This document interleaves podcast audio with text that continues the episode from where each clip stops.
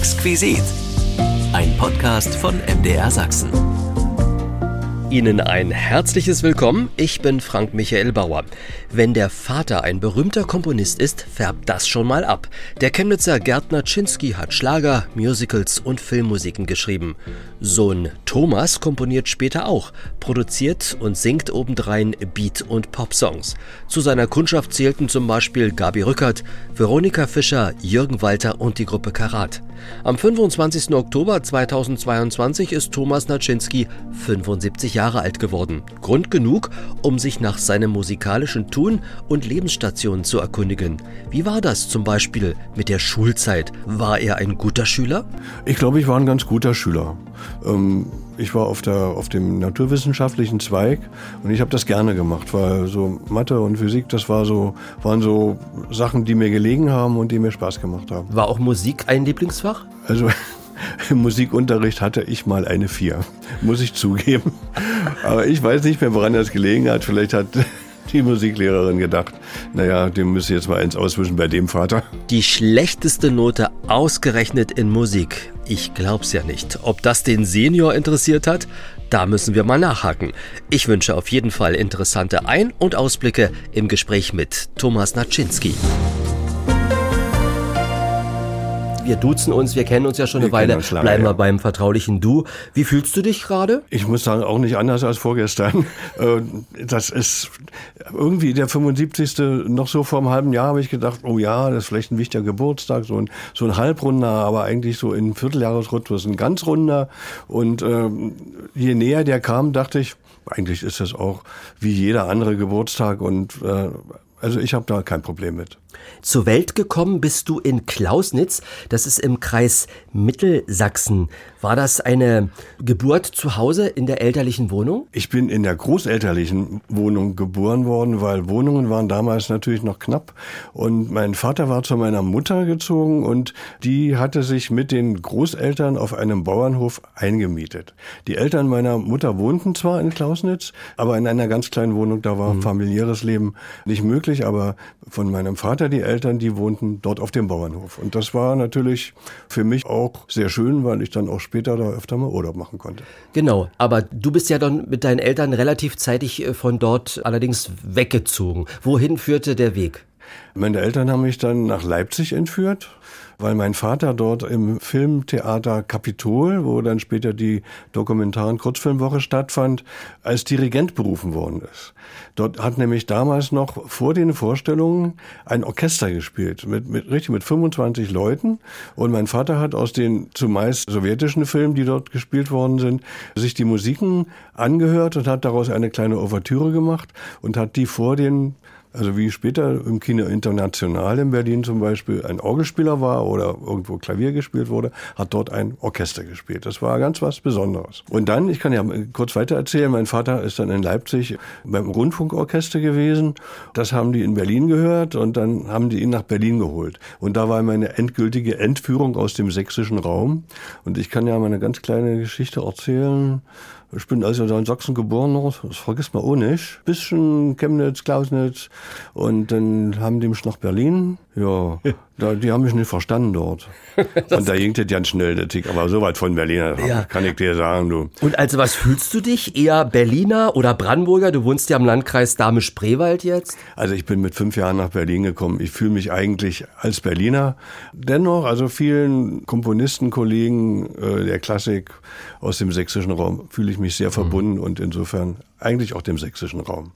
Dein Papa ist schon erwähnt worden. Er war Komponist, Dirigent, Gärtner Czynski.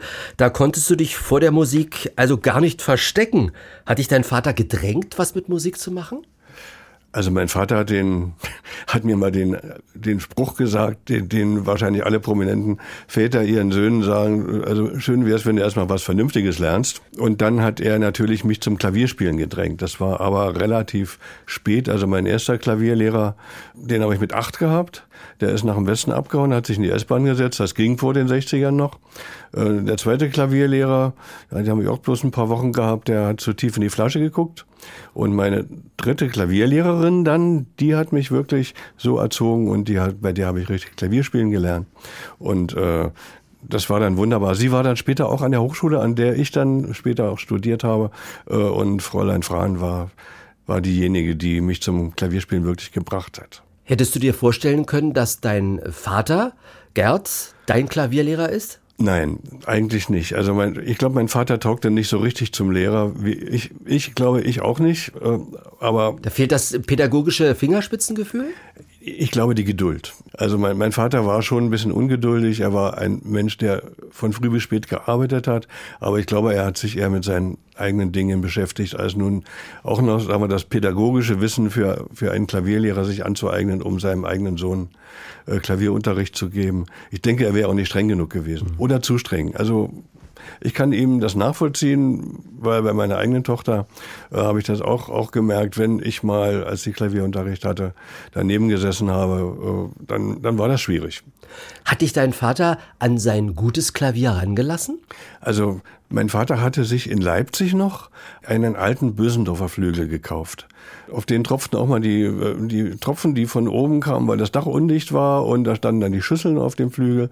Also eine ganz, ganz wunderbare Geschichte. Der ging natürlich mit nach Berlin und äh, auf dem Flügel musste, musste oder ich sage mal durfte ich natürlich auch Klavier üben, weil das war das einzige Instrument im Haus. Mhm. Den Flügel habe ich übrigens von ihm bekommen, als er sich einen neuen Flügel gekauft hat mhm. und der steht hier, wo wir sitzen und ich schreibe darauf immer noch die meisten meiner Songs, weil ja. die Ideen kommen eben doch oft genug am Klavier und werden erst dann am Computer verfeinert. Kannst du das Klavier selber stimmen? Ich konnte es mal, ja. Ich kann es auch eigentlich immer noch. Ich habe so einen Stimmhaken, mit dem man das machen kann und ein Stimmgerät, aber es ist eine sehr mühselige Angelegenheit. Also besser macht es ein Klavierstimmer. Genau, der hat auch die Übung. Das geht ja. dann immer meistens viel schneller, weil die äh, nichts anderes tun den ganzen Tag, genau. als Klaviere zu stimmen. Hattest du eigentlich Geschwister oder hast du Geschwister oder bist du ein Einzelkind? Ich habe eine Schwester. Die heißt nach einem Lied von meinem Vater Viola. Gutes Verhältnis zu deiner Schwester Wir gehabt? haben ein sehr gutes Verhältnis und äh, sie ist sieben Jahre jünger als ich. Eine ganz liebe. Ja, mit neun Jahren Klavier. Wie, wie lief deine musikalische Ausbildung? Du hast also verschiedene Klavierlehrer sozusagen verschlissen. äh, ja, das lag ja aber, wie wir schon gehört haben, nicht an dir selber. Wie ging das dann weiter? Also ich, ich bin dann an der Grundschule im Orchester gewesen.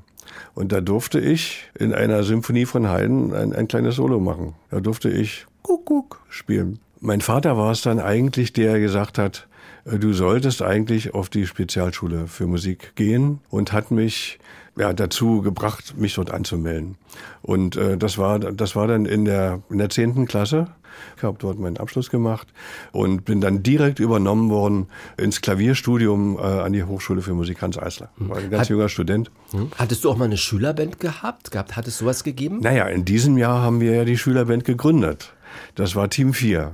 Da war ich 16, also wir waren alle 16, wir waren Schüler an der, an der Alexander von Humboldt Oberschule in Köpenick äh, und äh, im, im Grunde in dem Jahr oder kurz bevor ich angefangen habe, dort auf der Spezialschule zu sein, haben wir Team 4 gegründet. Mhm. Und wir haben, haben geübt wie die Weltmeister, hatten keine Instrumente. Das war ja eine ganz, ganz schwer zu bekommen damals. Wir hatten also, also erstmal ein altes Banjo als kleine Trommel und, und, einen alten Beethoven Radio Super für, für die Bassgitarre, äh, und, und haben da also wegen der Beatles Musik gemacht. Die ja. Beatles haben uns dazu gebracht. Ich trage ja auch so ein schönes Beatles-T-Shirt. Du hast ein Beatles-T-Shirt. Kann man im Internet übrigens bewundern unter mdrsachsenradio.de. Thomas an meiner Seite und meine Wenigkeit mit dem Beatles-T-Shirt für viele und gerade für dich in dieser Zeit äh, natürlich die Inspiration, auch äh, Beatmusik zu machen. Naja, die Beatles waren das Nonplusultra.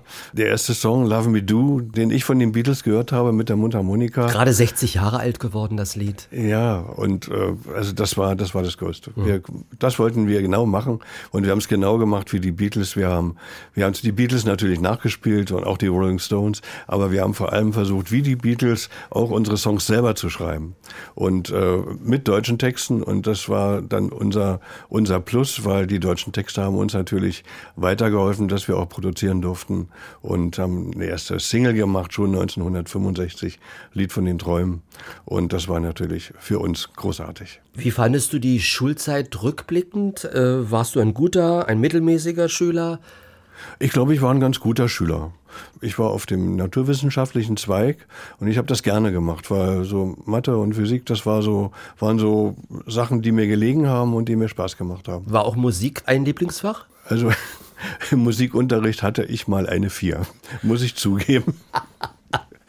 Aber ich weiß nicht mehr, woran das gelegen hat. Vielleicht hat die Musiklehrerin gedacht, naja, dem müsste jetzt mal eins auswischen bei dem Vater. Kannst du dich noch erinnern, was hat denn dein Vater gesagt? Er kriegt das Zeugnis in die Hand und da steht Physik 1 oder 2 und Mathe 1 oder 2 und Musik 4? Ich glaube, er hat gesagt, das kann schon mal passieren. also er war da in diesen Dingen ein bisschen äh, wirklich sehr locker. Gab es auch die klassischen Hobbys, Fußball spielen, Fernseh gucken, das war ja damals noch nicht so in, ging ja auch meistens noch nicht. Also als wir noch in, in Prenzlauer Berg gewohnt haben, da war ich vielleicht, na so acht, neun, zehn, da habe ich für mein Leben gern Fußball gespielt. Und ich wurde auch immer gerne genommen. Wir hatten so Straßenmannschaften, immer so vier, äh, weil ich den anderen so gut in die Kniekehlen hauen konnte. das hat mir einen riesen Spaß gemacht.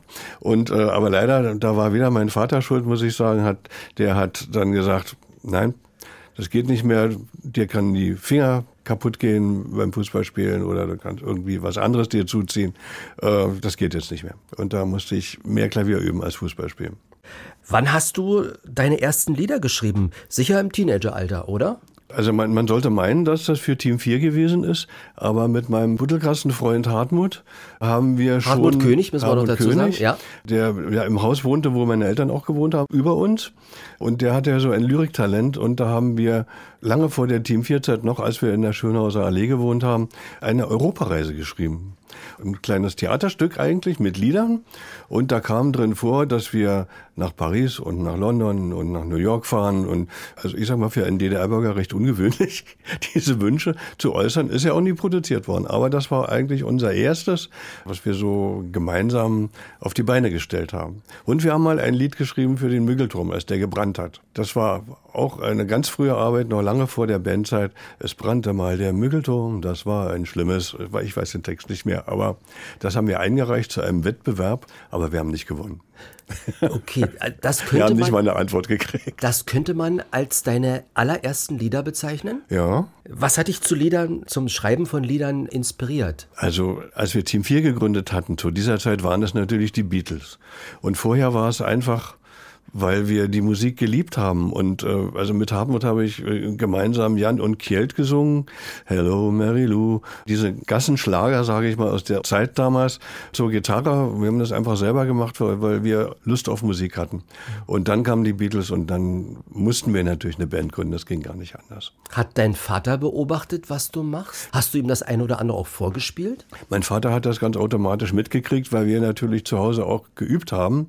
Und als das dann ein bisschen bisschen professioneller wurde oder er merkte, dass wir das wirklich ernst meinen mit der Band, hat er etwas gemacht, was ich ihm ganz hoch anrechne. Er hat uns einmal in der Woche sein Arbeitszimmer zur Verfügung gestellt, was schallisoliert war. Da konnten wir also laut spielen, ohne jemanden zu stören. Und da gab es ein gutes Mikrofon und ein Tonbandgerät. Und um das haben wir uns alle drumherum gestellt, um das Mikrofon, und haben da unsere ersten Demos aufgenommen und konnten also auch überprüfen, wie klingt denn das? Ist das blöd, was wir machen? Oder, oder ist das schon mal ganz gut? Und äh, war für uns eine tolle Zeit. Von 1964 1960 bis 1970 hast du an der Hochschule für Musik Hans Eisler in Ostberlin studiert. War es von Vorteil, der Sohn eines Komponisten zu sein? Ich habe davon nichts gespürt.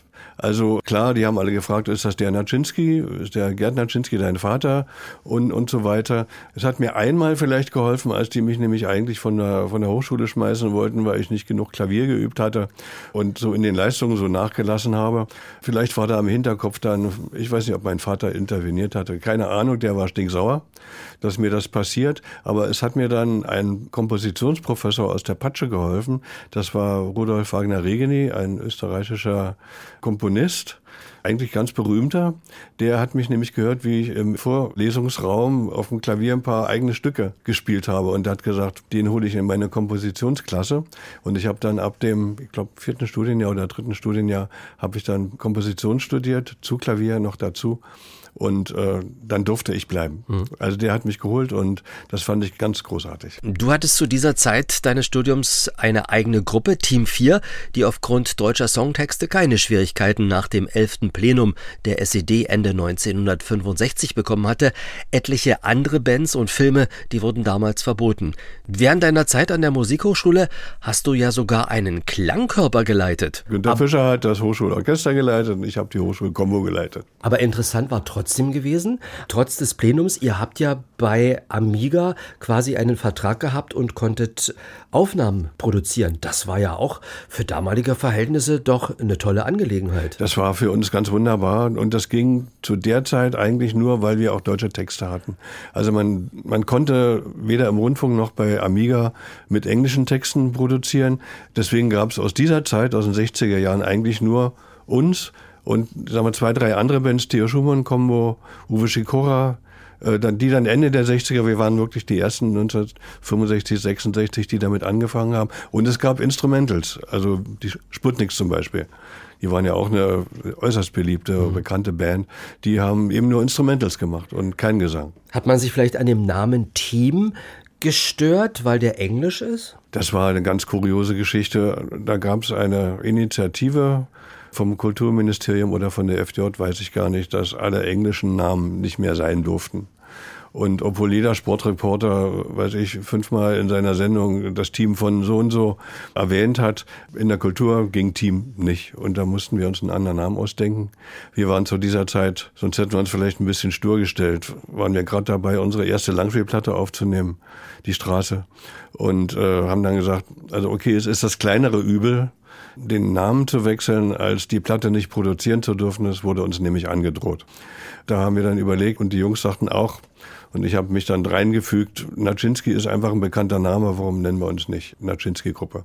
Und das haben wir dann auch gemacht und ja, so ist es geblieben. Mhm. Thomas Naczynski und Gruppe, oder? Thomas so? Naczynski und seine Gruppe war der, der lange Name, später Thomas Naczynski-Gruppe. Ja.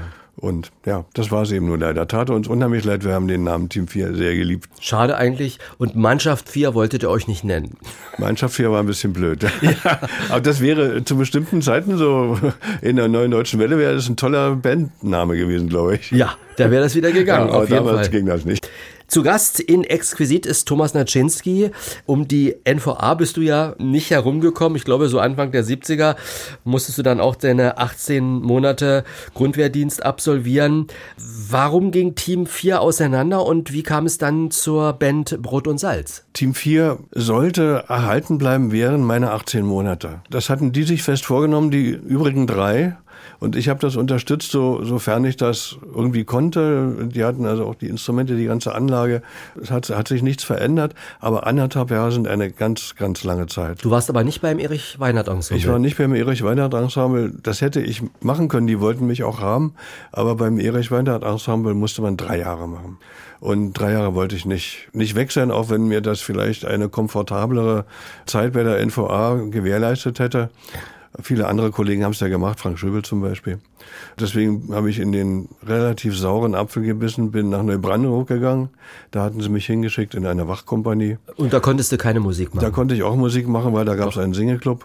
Und wahrscheinlich haben die mich deswegen auch dahin geschickt, um den ein bisschen äh, aufzupeppen. Ja, auf Vordermann zu bringen. Oder gab auch ein paar Vorteile, weil wir natürlich dort auch mal Auftritte machen konnten. Aber äh, Erich Weidern Ensemble wäre natürlich wesentlich komfortabler ja. gewesen, hätte aber ich in Berlin die, bleiben können. Ja, aber auch schon diese 18 Monate waren eigentlich zu lang, ne? Waren für die, für die Bandzeit natürlich viel zu lang. Äh, und äh, die Band hat dann auch zweimal die Besetzung gewechselt. Die drei sind zwar immer drei geblieben, weil der Keyboarder fehlte. Und äh, als ich dann zurückkam, haben wir noch ein halbes Jahr weitergemacht. Und äh, irgendwie war es nicht mehr das Team 4, was, was es war, bevor ich zur Armee gekommen bin. Es gab inzwischen auch, auch andere Bands, es gab Remft äh, äh, zum Beispiel und, und andere Bands, die sich gegründet haben, die auch auf die Idee gekommen sind, mit deutschen Texten was zu machen. Und äh, irgendwie haben wir als, als Team 4 oder Naczynski-Gruppe äh, das nicht mehr so, so geschafft nach diesen anderthalb Jahren, so dass ich gesagt habe, jetzt, jetzt mache ich einen Cut, jetzt ist Schluss. Und da haben wir eine neue Band gegründet, um einfach bei Null anzufangen mit neuen Songs und mit ein bisschen anderen äh, Herangehensweise an die Band. Und das war, das, war, das hat großen Spaß gemacht. Wir haben sehr schöne Songs gehabt mit Brot und Salz. Ist da von Team 4 jemand mit rübergekommen neben dir? Letztlich ist der Ingo Costa, äh, der bei der Naczynski-Gruppe war, mit rübergekommen und äh, Hermann Nehring, der Schlagzeuger. Mhm. Brot und Salz, du sagst schon, hat Spaß gemacht. Ich glaube, da hat teilweise auch äh, Aurora La Casa bei euch gesungen, ne? Äh, das ist nicht ganz richtig. Wir haben mit Aurora La Casa mal eine Tournee gemacht. Ah, ja. Aber da hat sie ihre eigenen Songs gesungen. Äh, und wir, wir haben unsere Songs gesungen. Also sie war, war eine Gastsängerin mhm. bei uns. Das stimmt. 1976 hast du äh, Brot und Salz verlassen. Warum? War das Motto jetzt für dich? Ähm, war eine schöne Zeit, aber ich will auf zu neuen Horizonten? Also ich, ich sag mal so, mit Brot und Salz haben sich meine Wünsche, sagen wir mal, wieder an die Spitze der DDR-Bands zurückzukehren nicht wirklich erfüllt. Ich kann das gar nicht mal beantworten, warum das so war, aber es ging einfach nicht. Ich glaube, wir waren vielleicht nicht spektakulär genug wie die Pudis oder, oder wie Karat, die irgendwie auch ein anderes Bühnenauftritten hatten als wir. Also wir waren doch eher eine ruhige, äh, dezente Band. Und das, das, vielleicht hängt das auch mit meiner Person zusammen. Ich weiß das nicht, nicht, nicht so genau. Äh, aber es hat, diese Wünsche haben sich nicht erfüllt. Und deswegen habe ich eigentlich gesagt, dass ich Brot und Salz auflöse. Die Jungs haben dann selber gesagt, wir machen noch ein bisschen weiter. Unter dem Namen hatte ich auch nichts dagegen. Aber für mich war Folgendes auch noch passiert. Anfang der 70er Jahre, so 73, als eigentlich mit der Naczynski-Gruppe Schluss war, bin ich zum Film gekommen. Also ich habe Kontakte gekriegt zum Dokumentarfilmstudio äh, in Berlin. Konrad Weiß hat dort als Regisseur gearbeitet, Günter Meyer. Also beides Regisseure, mit denen ich dann sehr viele Filme gemacht habe. Und viele andere kamen noch dazu, so dass ich Mitte der 70er gedacht habe, jetzt mit der Band klappt das nicht so richtig, jetzt, jetzt versuche ich es als Filmkomponist. Und das hat gut funktioniert. Die ersten Jahre waren ein bisschen dünn, aber, aber dann wurde es immer mehr. Tja, im Leben tun sich regelmäßig neue Türen auf. Und dann schreibst du fast wie nebenbei einen Superhit für Gabi Rückert. Berührung, Hit des Jahres 1980. Thomas Naczynski hat dieses Lied komponiert. Gestern ist er 75 geworden. Deswegen reden wir heute hier im Ostmagazin Exquisit. Wie bist du zu Gabi Rückert gekommen? Wie ist diese Verbindung entstanden? Mich rief Ingeborg Branona an, die Texterin, die großartige, mit der ich damals schon viele Songs geschrieben hatte, und sagte, du Thomas, ich habe eine Sängerin gehört, für die müssen wir unbedingt was schreiben. Sie hatte schon in der Schlagerszene einen ganz, ganz guten Ruf mit dem Titel äh, Hochzeit machen ist wunderbar von Franz Bartsch übrigens. Und dann haben wir uns getroffen, wir drei. Der Funke ist sofort übergesprungen. Also Gabi ist so, so eine offene Person, sehr kommunikativ, aber auch zurückhaltend und zart. Das hat uns beiden sofort gefallen. Und Gabi hat auch sofort Gefallen an uns gefunden, sodass wir gesagt haben, wir machen was zusammen. Wir müssen das einfach tun. Der erste Song ist dann wirklich die Berührung gewesen. Wir haben eine Single machen dürfen bei Amiga, Berührung, und auf der B-Seite Schneewittchen hat's gut. Und äh, Berührung ist ja dann sofort in die Charts gegangen. Und nachdem der Titel so gut gelaufen ist, kam sofort das Angebot von Amiga, eine LP zu machen. Dieses erste Jahr mit Gabi und Inge war einfach großartig, weil wir uns gegenseitig inspiriert. Mhm. Und das ist das Schönste, was einem passieren kann, wenn man sich immer wieder trifft und gegenseitig äh, kreativ ist und, und neue Songs schreibt und, und die auch produzieren darf. Das war natürlich das Schönste für uns. Wie, wie schreibst du Songs? Schreibst du Noten aufs Papier? Merkst du dir die Melodie und spielst sie auf Band ein? Wie lief das ab? Ich habe ja vorhin erzählt von dem Bösendorfer Flügel, den mein Vater mir dann geschenkt hatte, weil er sich einen neuen gekauft hat. Und auf diesem Flügel entstehen die meisten Songs. Berührung ist ja ein, ein Song, in dem das Klavier eine ganz wichtige Rolle spielt. Und dieser Song ist wirklich am Klavier entstanden. Aber bevor äh, dann der Text entstanden ist, in dem Fall war die Musik zuerst da, habe ich ein Demo aufgenommen. Ich hatte damals ein ein neues Tonbandgerät, mit dem man so zwischen den beiden Stereospuren pendeln konnte, immer hin und zurück spielen konnte. Und da habe ich erst das Klavier aufgenommen und dann, dann den Gesang aufgenommen und dann noch einen Synthesizer und habe das dann erst äh, der Ingeborg Branona gegeben, dass die eine bessere Vorstellung davon hatte, wie könnte es denn klingen, wenn es dann im Studio aufgenommen wird. Und also diese Art und Weise, erst am Klavier zu komponieren und dann ein kleines Demo draus zu machen, die habe ich eigentlich bis heute beibehalten. Äh, und das hat mir sehr geholfen, helfen, also auch die Texter, die ja meistens als Zweiter dann äh, an den Song kommen, besser zu inspirieren, kreativ zu sein und sich was dazu auszudenken. Und so war es damals auch. Wie ist das dann mit Gabi Rückert weitergegangen? Ihr wart ja ein gutes Team gewesen. Ingeborg Branona, Thomas Naczynski und Gabi Rückert. Konntest du zu Amiga äh, gehen und sagen, hört mal, ich habe da noch ein paar Melodien für Gabi oder eben auch Jürgen Walter und die haben das dann gemacht? Ja, ja, so ähnlich war es schon. Also äh, als der Erfolg mit Gabi sich eingestellt hatte, konnte ich schon hingehen und sagen, äh, wir würden doch gerne noch was machen. Es gab ja dann auch noch ein zweites Album mit Gabi, äh, ich glaube drei Jahre später, 82 oder 83 ist das entstanden. Äh, für mich kam was dazwischen, weil, nicht, weil, weil 1980 äh, die Band Karat zu mir kam und sagte, unser Ed Wilms, der die ganzen wunderbaren Songs schreibt, der ist ein bisschen krank und der muss auch am neuen Album arbeiten, kannst du nicht für ein halbes Jahr bei uns einspringen für ihn. Und da habe ich natürlich gesagt, klar, das mache ich, weil sowohl Herbert Dreilich als auch Ed Swims gute Freunde von mir waren. Mit Ed habe ich im selben Studienjahr studiert, er Cello und ich Klavier. Also das war nicht nur, weil es mir Spaß gemacht hat, sondern auch der, um der Band zu helfen. Mhm. Habe ich das natürlich gerne gemacht. Nach einem halben Jahr war dann vorbei. Und drei Monate später kam die Band wieder und sagte, du kannst du nicht weitermachen. Ed ist immer noch nicht wieder so weit mit dem Album. Und da wurden für mich dann vier Jahre draus. Dadurch ist, sagen wir, die, die, die Zeit mit Gabi ein bisschen, bisschen weniger geworden, mhm. weil mit Karat war ich natürlich sehr viel unterwegs. Aber, aber sie lief natürlich trotzdem parallel weiter. Wir haben noch ein zweites Album gemacht. Gabi hat ihre eigene Band gegründet. Das war die Band Jojo. Und äh, ja, so ging das weiter. Mhm. Und äh, Kinderlieder sind dir auch eingefallen. Äh, was hat dich dazu gebracht, sogar ein Musical äh, zu schreiben? Der verzauberte Märchenwald? Ja, die Kinderlieder waren doch eine, eine ganz schöne Passion von mir. Das hat riesengroßen Spaß gemacht. Das hing ursächlich mit Konrad Weiß zusammen, der damals im Dokumentaren- und Kurzfilmstudio in der Nuschkestraße in Berlin gearbeitet hat und wir sehr viele Kinderfilme auch zusammen gemacht haben. Der sagte, wir haben so viele Texte und so viele Lieder, wollen wir da draußen nicht eine, eine Platte machen? Und das war mit den, mit den Filmliedern nicht so gut zu realisieren, aber ihm kam die Idee, so eine Kinderparty zu machen mit, mit neuen Liedern. Und das haben wir dann gemacht, wollten das auch Kinderparty nennen, aber Amiga war von dem Wort Party nicht so amüsiert und da ist es dann Kinderfest geworden. Diese ja, englischen sind so Wörter. Die, sind so die kleinen Dinge, wo man heute sagt, mein Gott, waren die manchmal engstundig. Ja, aber okay, dann wurde es eben das Kinderfest und, und äh, Schreibplatte, wo mich heute noch das Publikum anschreibt und wo ich noch Mails kriege, die die Songs haben wollen oder die schreiben, wie toll das ist. Es gab dann noch eine zweite, die Märchenlieder und diese Märchenlieder Kinderplatte, die war mir besonders ans Herz gewachsen, weil ich habe gedacht, wenn ich Märchenlieder mache, dann sollen die für die Ewigkeit sein. Da kommt kein Synthesizer drin vor, nichts, was irgendwie man sagen kann, das ist doch aber 1981 oder so, sondern das sollte man wirklich so festmachen, dass man das auch noch in 20 Jahren anhören kann. Und das ist so geblieben. Ich habe also das wirklich nur mit Klavier und mit Streichern und meine Flöte und, und ein bisschen Schlagzeug, aber, aber so, dass es wirklich heute noch klingt, als wäre es gerade produziert worden.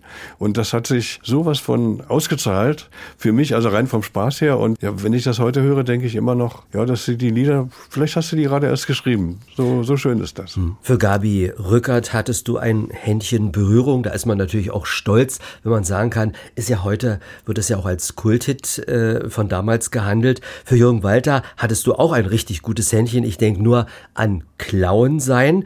Das covert später sogar der große Harald Juntke. Wahnsinn. Ja, also Berührung von Gabi ist übrigens ein Lied, nach dem ganz viele Paare geheiratet haben. Das ist äh, unglaublich. Also wenn wir Konzertlesungen machen, also Christine, Dan und ich machen ja Konzertlesungen mit ihren Büchern und mit meinen Songs, äh, dann kommen oft die Leute und sagen, oh, Berührung, spiele ich natürlich am Klavier ein Stück davor. Äh, nach dem Song haben wir geheiratet. Mhm. Also das ist eine ganz wunderbare Geschichte. Das wird mir immer richtig warm ums Herz, wenn ja. ich denke, ja, es hat doch irgendwie was gebracht, den Song zu schreiben. Nicht nur, weil er damals populär war, sondern weil die Leute sich heute noch daran erinnern und auch ein, eine Erinnerung äh, daran haben, ganz persönlich. In Vorbereitung auf dieses Gespräch habe ich viele Songs, die du geschrieben hast, gehört. Und gerade bei auch Clown sein bekomme ich da immer so ein bisschen Gänsehaut. Also Clown sein hat natürlich auch eine Geschichte. Jürgen kam zu mir, wir arbeiteten ja zu der Zeit noch nicht so eng zusammen. Danach wieder, ja. Jürgen kam zu mir und sagte, es gibt im Palast der Republik eine neue Show.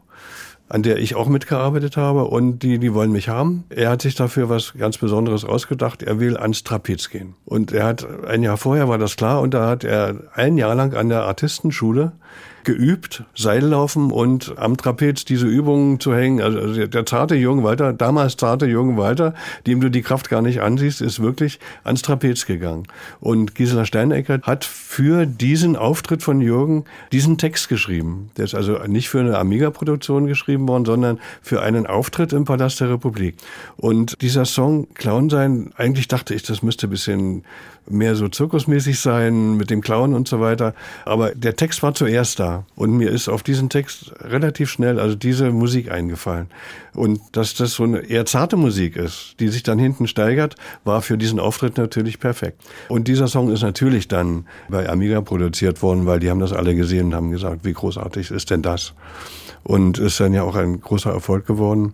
Und dann kam als erster Harald Junke nach ein paar Jahren und hat diesen Song gecovert. Jürgen Walter war stinksauer, aber ich denke eher, weil Harald Junke ihn als seinen Song ausgegeben hat und nicht gesagt hat, dass der von einem Ostkollegen ist. Ich fand das auch nicht sehr elegant, aber ich habe mich natürlich gefreut, dass er gecovert worden ist von so einem berühmten Entertainer. Ich habe mir die von sehr Junke schön. auch nochmal angehört. Hm? Das war der kapitalistische Werbeeffekt gewesen. Das war auch ein großer, damit hast du sozusagen den den Markt Westdeutschland so noch ein bisschen dazugekriegt. Ja, das hat der Jürgen auch aus meiner Sicht falsch eingeschätzt, weil ja. das hat natürlich, als Junge das gemacht hat, hat das trotzdem dem Song auch im Osten nochmal einen Schub gegeben. In jedem Fall. Nicht? Das war die Leute also waren ja nach der Wende, haben die alle erstmal so auf das, was aus Westdeutschland gekommen ist, geguckt und auch plötzlich war da und hat im Grunde auch dafür gesorgt, dass man gesagt hat, guck an, wir haben aber auch schöne ja, Titel genau. gemacht. Wie Maffei über sieben Brücken singt, hat jetzt Junke den Clown ja. gesungen. Ne? Also mich, mich hat das nicht gestört, aber Jürgen war da war, wie gesagt. Das ist, war wahrscheinlich auch so eine, so, so eine Momentregung, natürlich. Wäre schön gewesen, den Satz zu sagen, und jetzt singe ich ein Lied von Kollegen Jürgen Walter. Ja, das ist auch der Unterschied. Also Maffei hat zum Beispiel immer, und er sagt immer noch, immer äh, noch. dass er jetzt das Lied von Karat singt. Ja.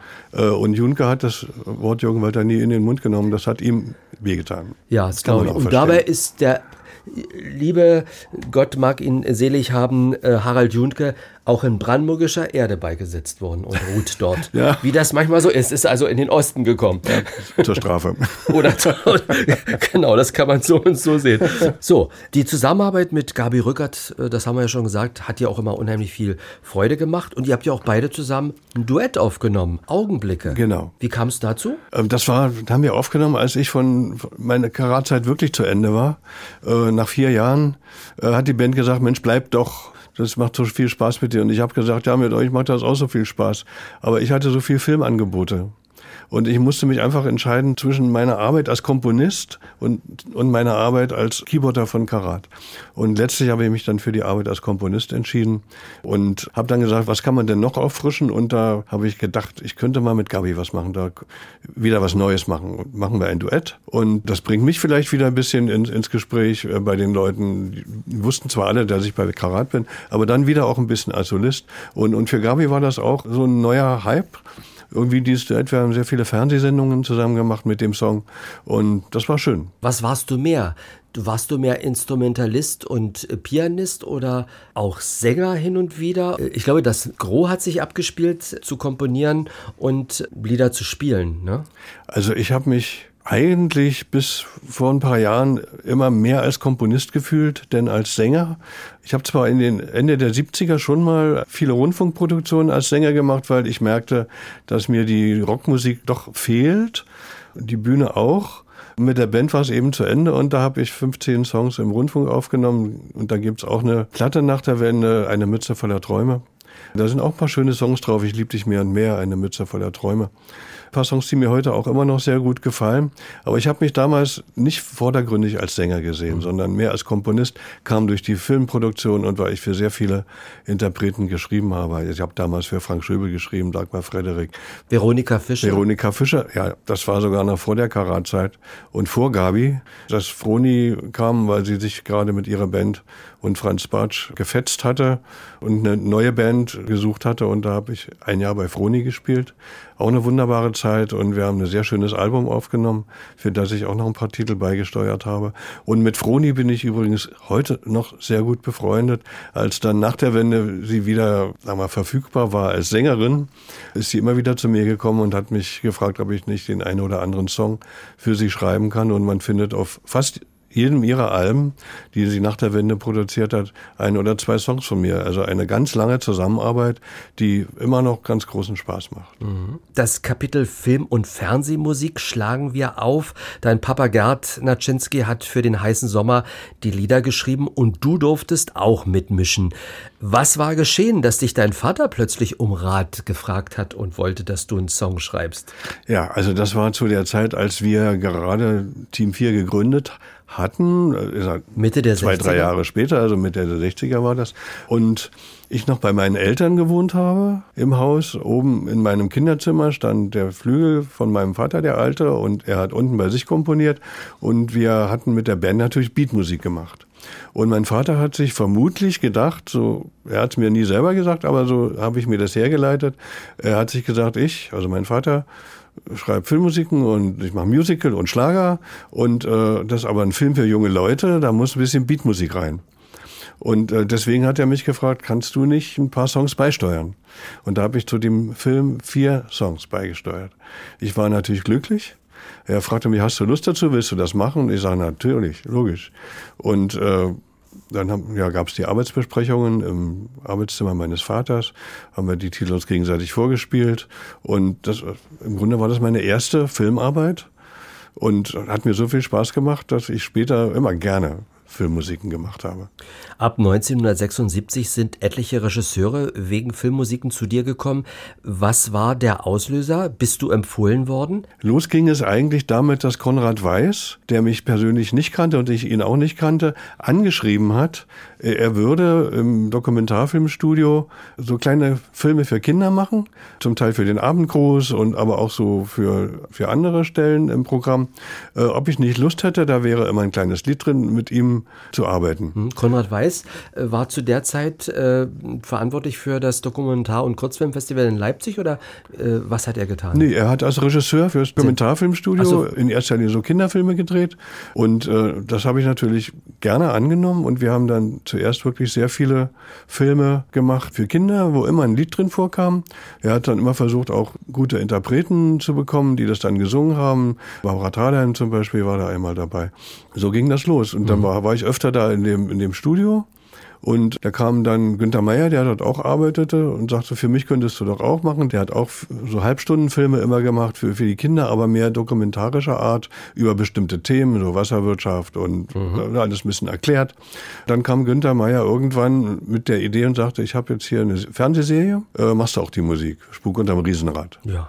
Und da kam dann Spuk zwei Jahre später Spuk im Hochhaus. Ja. Dann kam Spuk von draußen. Und so bin ich äh, aus dem Dok Dokumentarfilmstudio dann zur DEFA rüber und zum Fernsehen rüber. Und es kamen dann immer mehr Regisseure, die gesagt haben, das ist ja so toll. Willst du nicht für mich auch Musiken machen? Zum Schluss waren es 150, über 150 über 150 Melodien. Filmmusiken, ja. ja. Und äh, ja, Günter Meyer ist mir bis vor ein paar Jahren immer noch treu geworden. Heute macht er leider keine Filme mehr. Und Konrad Weiß ist ja dann später nach der Wende in die Politik mhm. gegangen. Ja. Der fiel also dann auch aus. Aber ein paar andere Regisseure sind mir dann schon noch geblieben. Und die Wie Filmmusik, ja. ich habe dann viele Jahre lang Täter, Opfer, Polizei in Berlin musikalisch betreut. Das äh, ist eine Fernsehreihe für den RBB gewesen, ja. ja. ja. Und das, das hat mir immer großen Spaß gemacht. Ist es schwer, Filmmusiken zu komponieren? Ist das irgendwie anders, als wenn du das direkt für einen Sänger oder eine Sängerin Ich denke, es ist schon was anderes, als Songs zu schreiben. Wenn man einen Song schreibt, dann, dann ist man doch schon direkt an der Musik dran, am Interpreten, am, am Textinhalt und, und beim, am Publikum. Bei der also Filmmusik also wirklich, hast du auch eine visuelle Vorstellung. Ja, ne? man will beim, beim Song, äh, beim Publikum was auslösen, also mit der Musik und mit dem Text.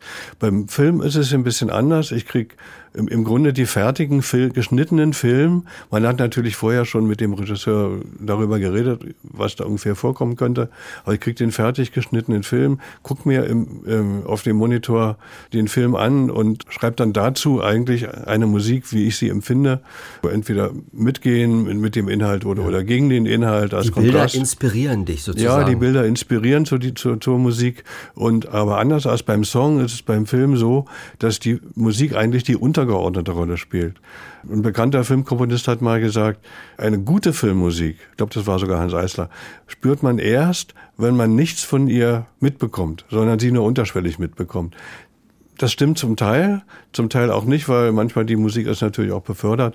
Aber, aber es ist eine völlig andere Herangehensweise. Aber sie macht Riesenspaß, weil sie dir unglaublich viele Freiheiten lässt, äh, auch musikalisch, stilistisch ganz andere Sachen mal zu machen. So, Filmmusik, heißer Sommer haben wir schon angesprochen. Mhm. Frank Schöbel, ein Sommerlied. Ja, das ist schön. Da erinnern wir uns jetzt so gerne dran im Herbst an den Sommer oder freuen uns schon wieder auf den nächsten Sommer. Ja. Genau. Dazu kann ich eine kleine Geschichte erzählen. Hast vorhin gesagt, dass ich für Balladen sehr gut schreiben kann. Und das war für mich die Stelle im Film am Lagerfeuer, wo man wirklich eine sehr emotionale Stimmung aufbauen kann. Und das hat mir immer viel Spaß gemacht. Also für solche Situationen Songs zu schreiben. Und äh, am Lagerfeuer so ein Lied, das ist natürlich ganz wunderbar. Und da ist was passiert. Vor einem Jahr rief mich Frank an und hat mir dann noch eine E-Mail geschickt und sagte, du, ich habe das Sommerlied nochmal aufgenommen. Er hat eine LP gemacht oder eine CD gemacht äh, mit Songs seines Lebens, die er besonders liebt. Erstmal fand ich das toll, dass das Lied damit drauf sei. Und dann hat er gesagt, er hatte das Gefühl, ich weiß nicht, ob ich jetzt ein Geheimnis verrate, dass er es damals noch nicht so richtig schön gesungen hat und hat es nochmal schöner gesungen. Ich kann das nicht bestätigen, weil ich fand, finde beide Versionen sehr schön. Aber seine neue Version äh, finde ich auch ganz wunderbar und sehr gefühlvoll und stimmungsvoll. Kalter Rauch, ja, Karat und Thomas Naczynski, 75 ist er gestern geworden, hat von 1981 bis 84 bei Karat mitgewirkt als Keyboarder und unter anderem auch in diesem Titel hast du das Keyboard von Kalter Rauch äh, bedient. Ja, natürlich. Und hast du auch den Titel mitkomponiert? Ich habe den Titel mitkomponiert. Also es ist eine Gemeinschaftskomposition von Herbert und von mir. Herbert kam zu mir und sagte, du, ich habe hier einen Song, der war noch nicht ganz fertig, er hatte nur so Fragmente, kannst du den vielleicht mit mir zusammen einrichten? Und da haben wir bei mir im Studio den fertig gemacht. Also ich habe da noch Ideen dazu gehabt und ja. Wie bist Text. du als Keyboarder zu Karat gekommen? Haben die annonciert, suchen einen talentierten Keyboarder? Also das war so, dass äh, Henning Potzmann und Herbert Reinig zu mir kamen und sagten, Ed ist ein bisschen krank und Ed Swilms? Er, Ed Swilms, der die wunderbaren Songs alle geschrieben hat, über Sieben Brücken, Albatros, Schwanenkönig, der muss an unserer neuen Schallplatte arbeiten und er ist auch nicht ganz gesund. Kannst du nicht für ein halbes Jahr für ihn einspringen? Das habe ich natürlich gerne gemacht. Es war für mich sogar wie eine Erlösung, dass ich für die Band nicht schreiben sollte, weil das machte ja Ed. Ich habe auch gar keine Ambitionen gehabt zu dieser Zeit und äh, habe das gerne gemacht.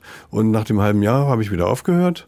Und drei Monate später kam die Band wieder und sagte, du, das Album ist noch nicht fertig, Ed muss noch weiter dran arbeiten, ob ich nicht noch ein bisschen weitermachen kann. Und da wurden für mich vier wunderbare Jahre bei Karat.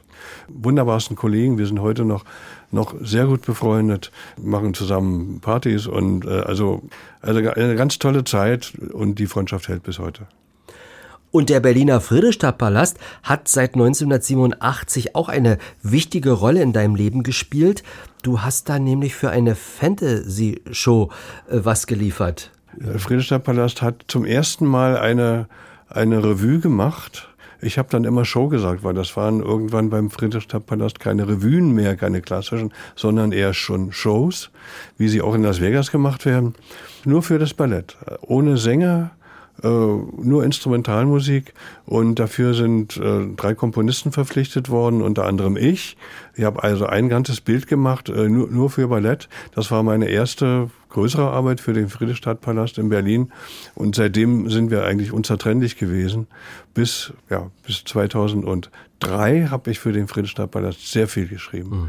Unter anderem 2002 die bis dato erfolgreichste Revue, wunderbar, die 2002. Nacht. Da habe ich eine komplette Show äh, komponiert für den Friedrichstadtpalast und das war das eine großartige Arbeit. Über 700.000 Zuschauer damals gesehen. Über 700.000 Zuschauer, über 400 äh, Vorführungen. Das ist anderthalb Jahre gespielt worden. Das gab es bis dahin an dem Haus noch nicht. Das war ganz neu und das war natürlich für mich eine wunderbare Arbeit. Also ich habe mich immer gefreut, wenn wenn Kollegen mit mir arbeiten wollten, ich habe ja auch mit vielen Kollegen von mir aus gearbeitet und äh, das hat natürlich immer immer Spaß gemacht. Immer gut, wenn man seinen Horizont ein bisschen erweitern kann, wenn man über andere Dinge auch mal reden kann, mit anderen vor allem gemeinsam auch äh, Musik machen kann. Das das hat mich immer immer sehr erfüllt. Hm. Du hast äh, auch einen guten Draht immer zu Veronika Fischer gehabt. Ja, ich habe ja damals äh, in ihrer Band für ein Jahr äh, das Klavier spielen dürfen und auch Songs geschrieben und äh, ich habe die Zeit nie vergessen, weil es war einfach wunderbar, auch mit ihr auf Tournee zu sein. Froni ist eine Perfektionistin, also es ist unglaublich, was sie vor, vor einem Konzert mit sich selber veranstaltet. Ja, eine Stunde vorher schon in der Garderobe sitzt, sich, sich selber also hochfein schminkt und immer auf die Klamotten achtet. Also wirklich eine, mhm. Froni ist eine Lady äh, und so geht sie auch auf die Bühne.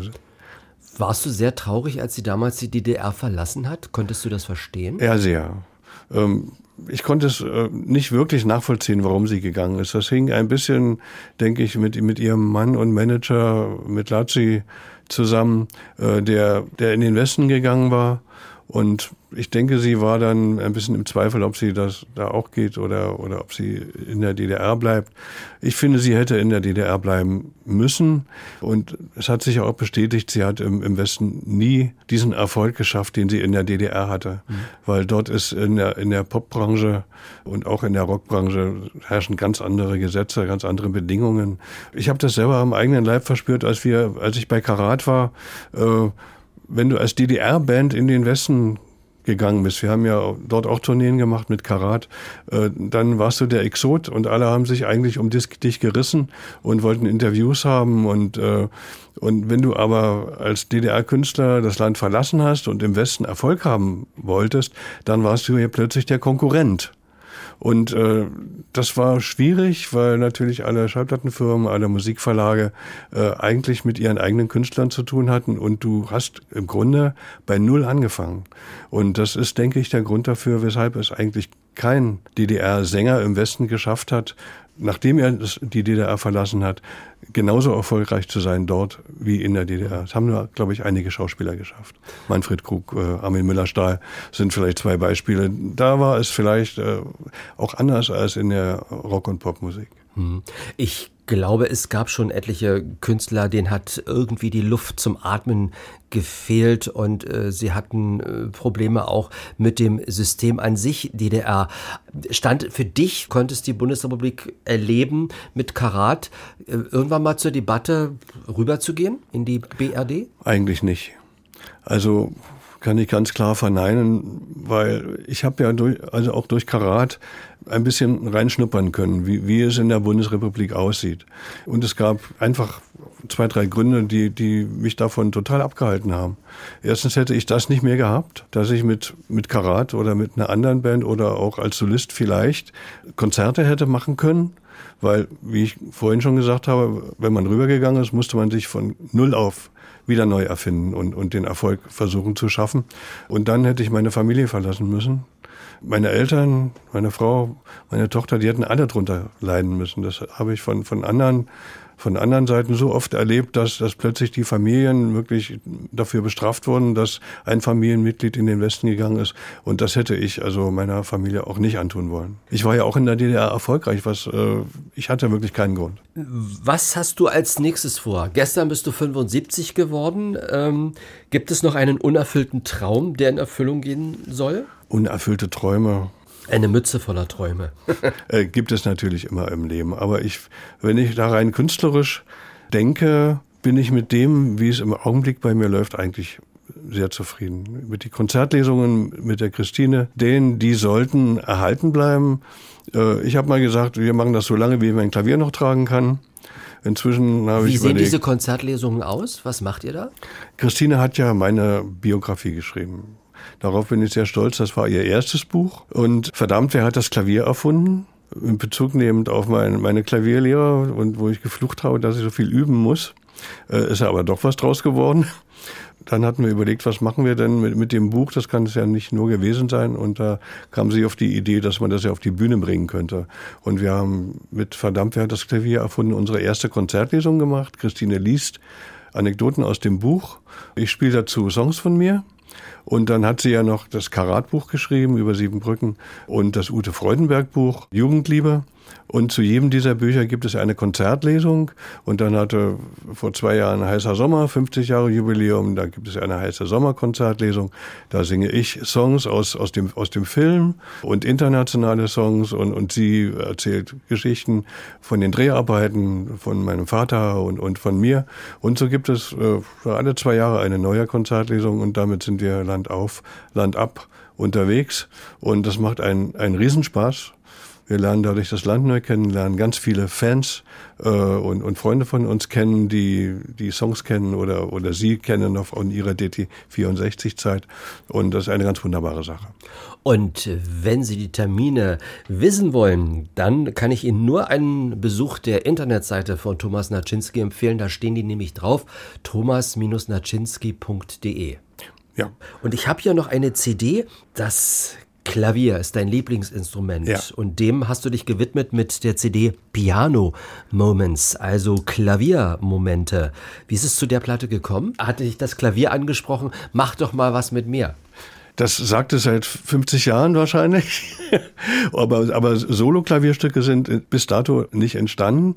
Aber es ist so, dass Christine, also Christine Dehn, wunderbare Acrylbilder malt und ab und zu auch natürlich schöne Ausstellungen macht, wo man eine Vernissage braucht.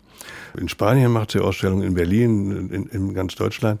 Und hat mich gefragt, ob ich da nicht Klavier spielen kann, weil man zur Vernissage natürlich immer ein bisschen Musik braucht. Und da habe ich gesagt, mache ich gerne. Und irgendwann fragten dann Leute, das ist so schöne Musik, die du da spielst, kann man die nicht irgendwie kaufen? Äh, und ich sage, nö, auf die Idee sind wir noch nicht gekommen. Aber es war die Inspiration natürlich zu sagen, jetzt machen wir mal aus diesen Vernissage-Musiken machen wir eine Instrumental-Klavier-CD. Und deswegen ist das so gekommen. Thomas Naczynski, es war mir ein Vergnügen, heute Abend mit dir zu plaudern. Ich wünsche dir alles Gute, vor allem viel, viel Gesundheit. Äh, du bist übrigens auch der erste Ostdeutsche gewesen, der einst für den Eurovision Song Contest komponiert hat aus dem deutschen ESC-Vorentscheid mit Anke Lautenbach. Zwischen Himmel und Erde. Zwischen Himmel und Erde wünsche ich dir nur das Beste. Ja, dann danke ich dir sehr. Ich danke dir für deine Geduld und ich danke vor allem den Zuhörern, dass sie mir zugehört haben für das Interesse. Vielen, vielen Dank. Das war der Abstecher hinein in das Leben von Komponist, Sänger und Produzent Thomas Naczynski. Ich bin Frank Michael Bauer und sage Danke für Ihr Interesse. Die nächste Folge unseres Podcasts erwartet Sie in einer Woche. Wenn Sie Fragen oder Anregungen haben, wen soll ich mal besuchen und ans Mikrofon holen, schreiben Sie bitte eine Mail an unsere Adresse exquisit.mdr.de. Vielen Dank. Exquisit, ein Podcast von MDR Sachsen.